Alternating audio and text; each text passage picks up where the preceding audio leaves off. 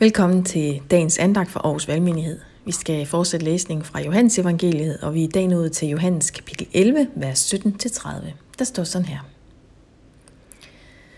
Da Jesus kom, fik han at vide, at Lazarus allerede havde ligget fire dage i graven. Betania lå i nærheden af Jerusalem 15 stadier derfra, og mange jøder var kommet ud til Martha og Maria for at trøste dem i sorgen over deres bror. Da nu Martha hørte, at Jesus var på vej, gik hun ud for at møde ham. Men Maria blev siddende inde i huset. Martha sagde til Jesus, Herre, havde du været her, var min bror ikke død. Men selv nu ved jeg, at hvad du beder Gud om, vil Gud give dig.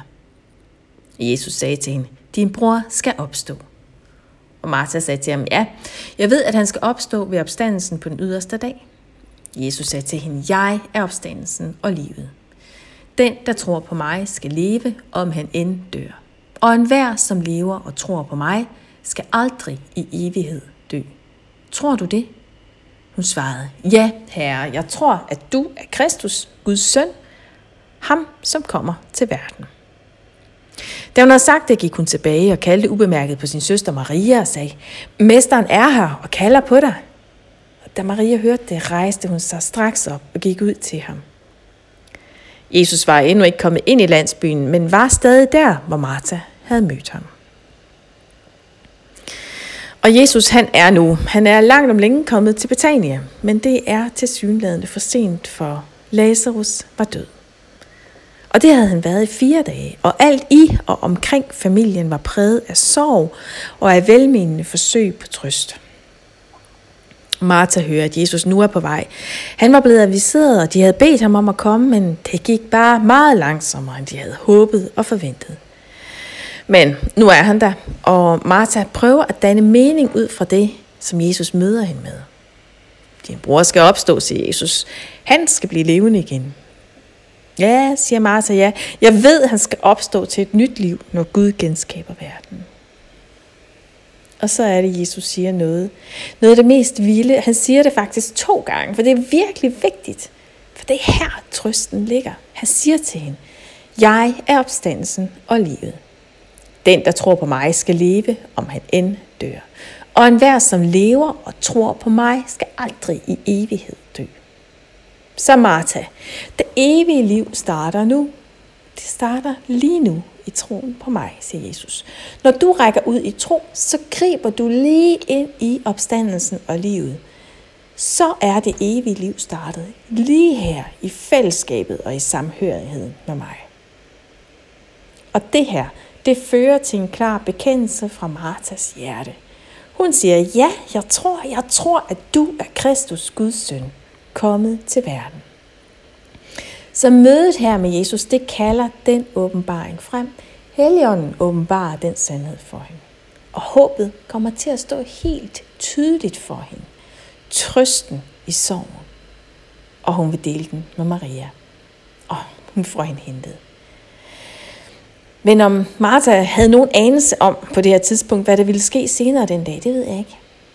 For Jesus han kommer senere på dagen til at understrege den her virkelighed helt konkret. Ved at kalde Lazarus tilbage til det jordiske liv. Men det skal vi høre mere om i morgen. Men jeg har også lyst til lige at stanse op ved Martas reaktion på Jesu ord. På Jesu løfte om, at vi i troen på ham allerede nu har startet det evige liv. Fordi måske er det sådan, at det faktisk lige i dag er dig, Jesus kalder på. Sådan som Maria kaldte på Je- Maria, nej, sådan som Jesus kaldte på Maria den dag.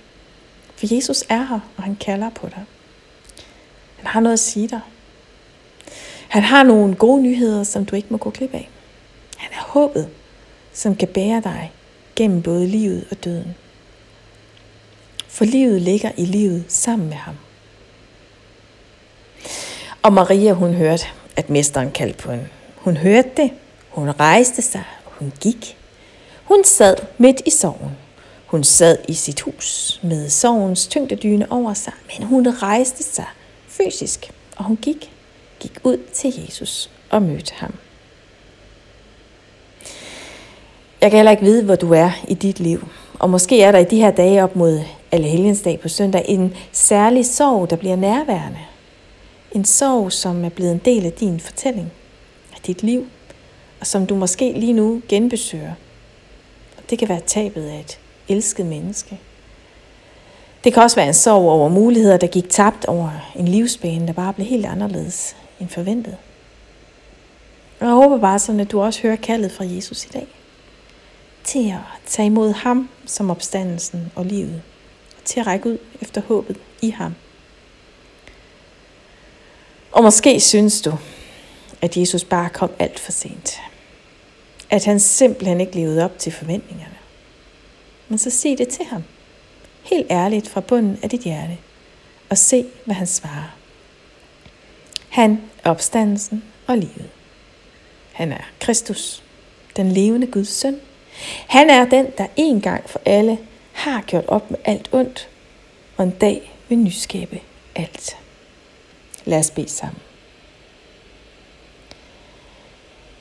Jesus, tak, at du er lyset, og tak, at du er livet, og tak, at du er opstandelsen. I den her årstid, der bare bliver mørkere og mørkere, så vil vi holde fast i, at håbet ligger i dig, i samhørigheden med dig, i kaldet til at tage imod frelse og tilgivelse fra dig. Og Jesus, tak, at vi ikke skal bære vores sorg alene, men at du bærer den sammen med os.